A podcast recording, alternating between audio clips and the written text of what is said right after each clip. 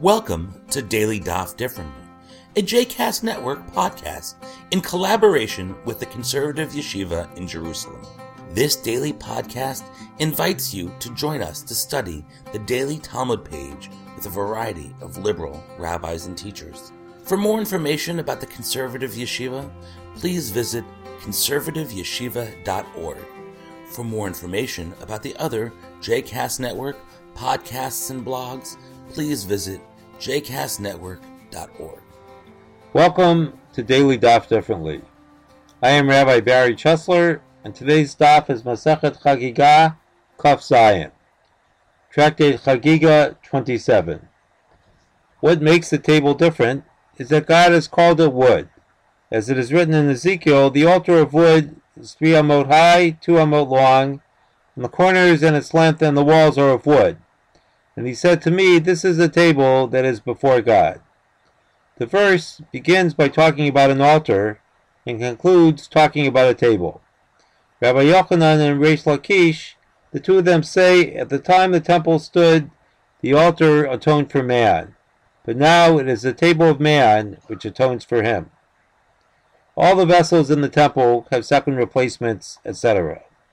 The copper altar, as it is written in Exodus, an altar of earth you shall make for me.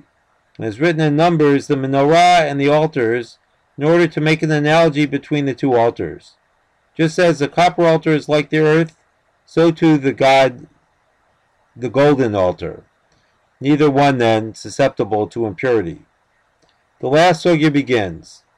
And the sages say because they are plated, referring to the gold altar and the copper altar, not requiring immersion in contrast to Rabbi Eliezer, who said they are like earth.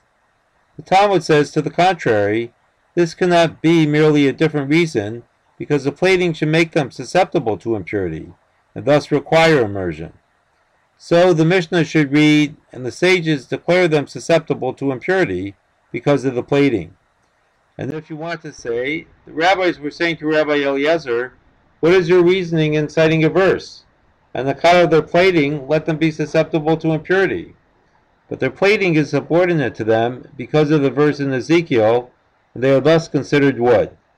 And since the law is that wooden utensils which are meant to be stationary are not susceptible to impurity, we need no verse to show they are not susceptible. Rabbi Abahu said in the name of Rabbi Elazar, Talmidei Chachamim, the sages, the fire of Gehinom does not rule over them. This is a Kavachomer from Salamandra. Just as the Salamandra, which is an offspring of fire, does not rule over one smeared with blood, the sages, whose whole bodies are fire, for it is written in Jeremiah, Are not my words, said God, like fire? All the more so. Said Reish Lakish, the fire of Gehinom does not rule over the sinners of Israel. A Kavachomer from the golden altar. Just as the golden altar, which is covered with no more than a dinar's thickness of gold, for many years the fire did not rule over it, the sinners of Israel, who are filled with mitzvot like a pomegranate, as it is written in Song of Songs, like a section of pomegranate are your temples. Do not read Rakatech, your temples, but rather Reikanin Shebach, the empty ones among you, all the more so. Today we finish the Daf, the Masachet, and Seder Moed. The last part of the Gemara we find in other places, such as Masachet Brachot, which also ends with the Al Tikri Ela passage. Do not read this, but that. There is a message of hope at the end, that our sins do not prevent us from entering the world to come.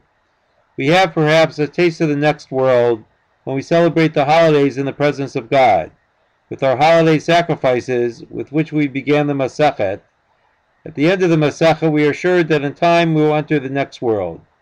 Furthermore, there is a connection to God represented by the fire. Sacrifices are burnt offerings to God, which we hope are acceptable to Him. Here, it is not the fire of the sacrifices which bring us closer to God, but the fiery words of our study which bring us closer to God. Finally, as we have seen over the last several dapim, the Talmud envisions the Jewish community where we must find a way to get along. There is no intrinsic value in being stringent for the sake of stringencies.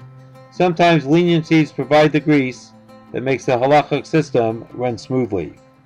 We will come back to you, Masachet Chagiga. Good day.